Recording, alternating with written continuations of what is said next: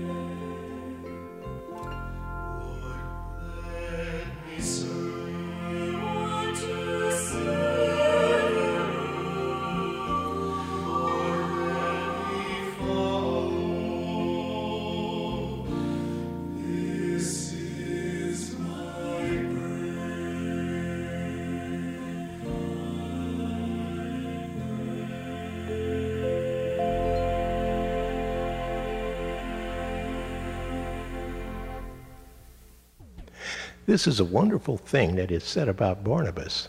He was a good man, full of the Holy Spirit and full of faith. And there is no reason why every Christian shouldn't be a good person. Barnabas became the pastor of the church in Antioch. He began exhorting, which would be teaching and preaching. And the congregation grew, for many people were added unto the Lord. As the church grew, it became evident to Barnabas that he needed an assistant pastor.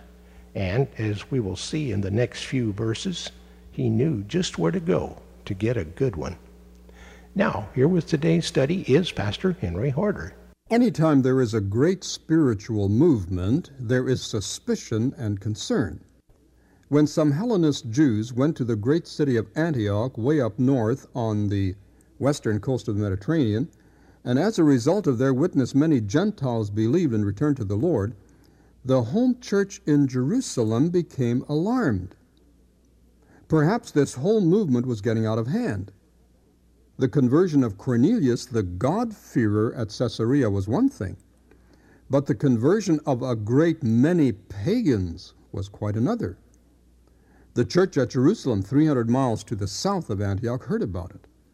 They considered themselves responsible for the direction of the church that was taking in the world. Here is their reaction as Luke describes it. News of this reached the ears of the church at Jerusalem and they sent Barnabas to Antioch. When he arrived and saw the evidence of the grace of God, he was glad and encouraged them all to remain true to the Lord with all their hearts. He was a good man, full of the Holy Spirit and faith, and a great number of people were brought to the Lord. It was a critical move for this Jerusalem church, far more critical than the group realized. This had to be the right man. The future of the Christian church was on the line. When the gospel took hold in Samaria, in response to Philip's testimony, the Jerusalem church had sent Peter and John, a wise and a good choice. Now, someone needed to go to Antioch. The one chosen to investigate the situation was none other than Barnabas. He was one of the seven men the church had chosen earlier to take care of welfare matters, especially of the Hellenistic widows, in order to relieve the apostles of that responsibility. This too proved to be a wise and a good choice. In the first place, Barnabas was originally from the island of Cyprus. He had that in common with some of the men who had started the work in Antioch. There was that tie in. He was a wise choice for that reason. Second, he was a loving man. Luke wrote earlier that the name Barnabas meant son of consolation or encouragement.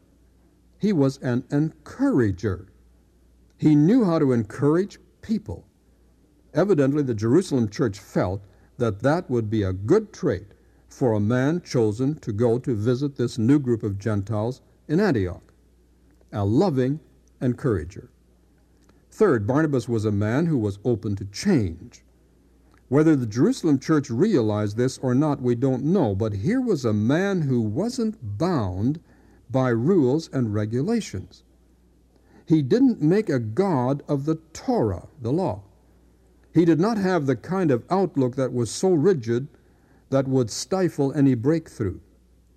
This is a tremendous trait for any Christian in any age. The ability to change is a most desirable trait, especially as a person matures in age. The psalmist wrote, Where there are no changes, there is no fear of God. I spoke to an old man recently who told me that he quit going to church because he couldn't adjust to the changes. We must realize that God changes forms in order to reach and to meet the needs of different ages and cultures. That is often how breakthroughs come. Barnabas could roll with change. He didn't raise questions about Gentile inclusion in this new movement, nor did he deal with the Torah or dwell on circumcision. He was open to change. A fourth reason why this man was a good choice for this task Barnabas had the fantastic ability to recognize the grace of God. He evidently knew what freedom in Christ was all about. He understood grace, and he understood the freedom that that grace brings with it. Freedom is more than just a privilege, it's a responsibility. I know people who count freedom in Christ just a privilege that gives them permission to do anything they wish. That's not the point of grace at all. We have the freedom to do God's will God's way.